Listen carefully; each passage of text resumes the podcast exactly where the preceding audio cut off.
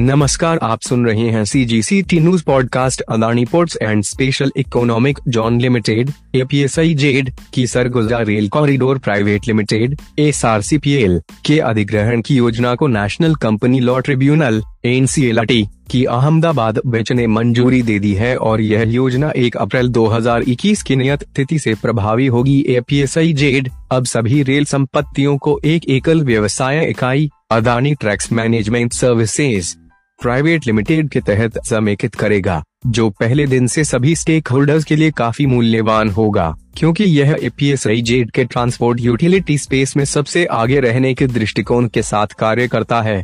इस समावेश के तहत एपीएसआई जेड को 2025 तक 2000 किमी लंबे ट्रैक का लक्ष्य प्राप्त करना है, जो अदानी पोर्टफोलियो में एक असमान व्यवसायों के साथ प्रतिस्पर्धा किए बिना भारतीय रेलवे की पीपीपी परियोजनाओं में भाग लेने की अनुमति देता है। जो माइनॉरिटी शेयर होल्डर्स के इक्विटी हितों को साथ लेकर चलता है जेड के सीईओ और पूर्णकालिक निदेशक श्री करण अदानी ने कहा, राष्ट्रीय रेल योजना 2020 के अनुसार, भारतीय रेलवे नई रेल लाइनों के निर्माण के लिए अगले 10 वर्षों में तीन लाख करोड़ से अधिक का निवेश करेगी।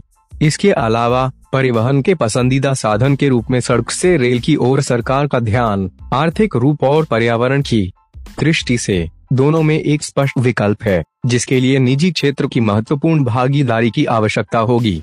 इसलिए, यह अधिग्रहण ट्रांसपोर्ट यूटिलिटी के रूप में एपीएसआई जेड के लिए एक महत्वपूर्ण व्यावसायिक मूल्य जोड़ता है। अदानी समूह के अंदर किसी अन्य इकाई से एस आर का अधिग्रहण करने के लिए एपीएसआई जेड द्वारा अपनाई गई प्रक्रिया के बारे में श्री करण अदानी ने कहा, यह हमारे कॉरपोरेट गवर्नेंस प्रैक्टिस को बढ़ाने के लिए हमारी निरंतर प्रतिबद्धता को दर्शाती है।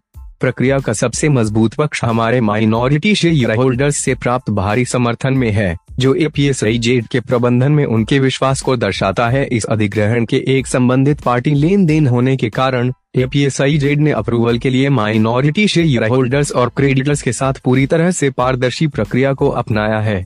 अप्रूवल प्रक्रिया के कुछ प्रमुख चरण इस तरह हैं। तीन, स्वतंत्र बोर्ड निदेशकों की कार्यकारी समिति ईसी द्वारा प्रस्ताव मूल्यांकन किया गया। देश स्वतंत्र परिसंपत्ति मूल्यांकन ड्यूश बैंक और वीडियो मूल्यांकन कर्ताओं द्वारा और मूल्यांकन पर जेपी मॉर्गन और जे एम फाइनेंशियल से निष्पक्षता की राय आवश्यक रही। देश स्टॉक एक सचेंजों से एनओसी के बाद प्रस्ताव पर वोट करने के लिए A P S I Z के इक्विटी शेयर धारकों और सुरक्षित व असुरक्षित लेनदारों की एनसीएलटी द्वारा बुलाई गई बैठक के लिए एक आवेदन लिया गया था। देश माइनॉरिटी शेयर होल्डर्स के बानवे परसेंट से अधिक और करीब एक सौ परसेंट क्रेडिटर्स ने प्रस्ताव के पक्ष में मतदान किया। देश एनसीएलटी ने नतीजों की समीक्षा के बाद समग्र योजना को मंजूरी दी है। देश पहले से निर्धारित अन्य शर्तों को पूरा किया जाना है और योजना में निर्धारित सभी शर्तों के पूरा होने पर योजना प्रभावी हो जाएगी। निवेश लाभ, सरगुजा रेल का अधिग्रहण पहले दिन से सभी स्टेक होल्डर्स के लिए मूल्य पैदा करेगा,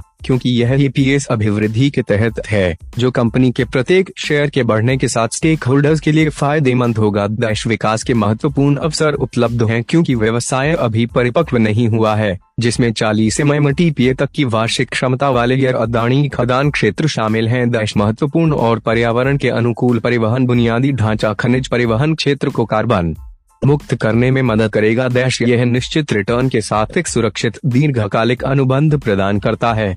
Adani Ports and Special Economic Zone Limited विश्व स्तर पर सक्रिय डाइवर्सिफाइड अदानी ग्रुप का एक हिस्सा। Adani Ports and Special Economic Zone Limited एक पोर्ट कंपनी से विकसित होकर भारत का पोर्ट्स एंड लॉजिस्टिक्स प्लेटफॉर्म बन चुका है।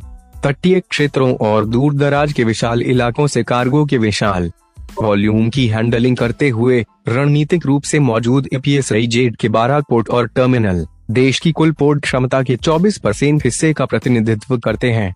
ये पोर्ट और टर्मिनल गुजरात में मुंद्रा, दाहेज, टूना और हजीरा, ओडिशा में धामरा गोवा में मारमुगाव, आंध्र प्रदेश में विशाखापत्तनम और कृष्णापत्तनम, महाराष्ट्र में दीघी, तमिलनाडु में कटोपली और एनोर में स्थित है। कंपनी केरल के विजयजम में एक। ट्रांसशिप मेन पोर्ट भी विकसित कर रही है। हमारे पोर्ट्स टू लॉजिस्टिक्स प्लेटफॉर्म में हमारी पोर्ट सुविधाएँ एकीकृत लॉजिस्टिक्स क्षमताएँ और औद्योगिक आर्थिक क्षेत्र शामिल हैं, जो वैश्विक सप्लाई चेन में होने वाले संपूर्ण बदलाव से लाभ उठाने की भारत की तैयारी को देखते हुए हमें विशेष लाभदायक स्थिति में रखते हैं। हमारी सोच अगले दशक में दुनिया का सबसे बड़ा पोर्ट और लॉजिस्टिक्स प्लेटफॉर्म बनने की है।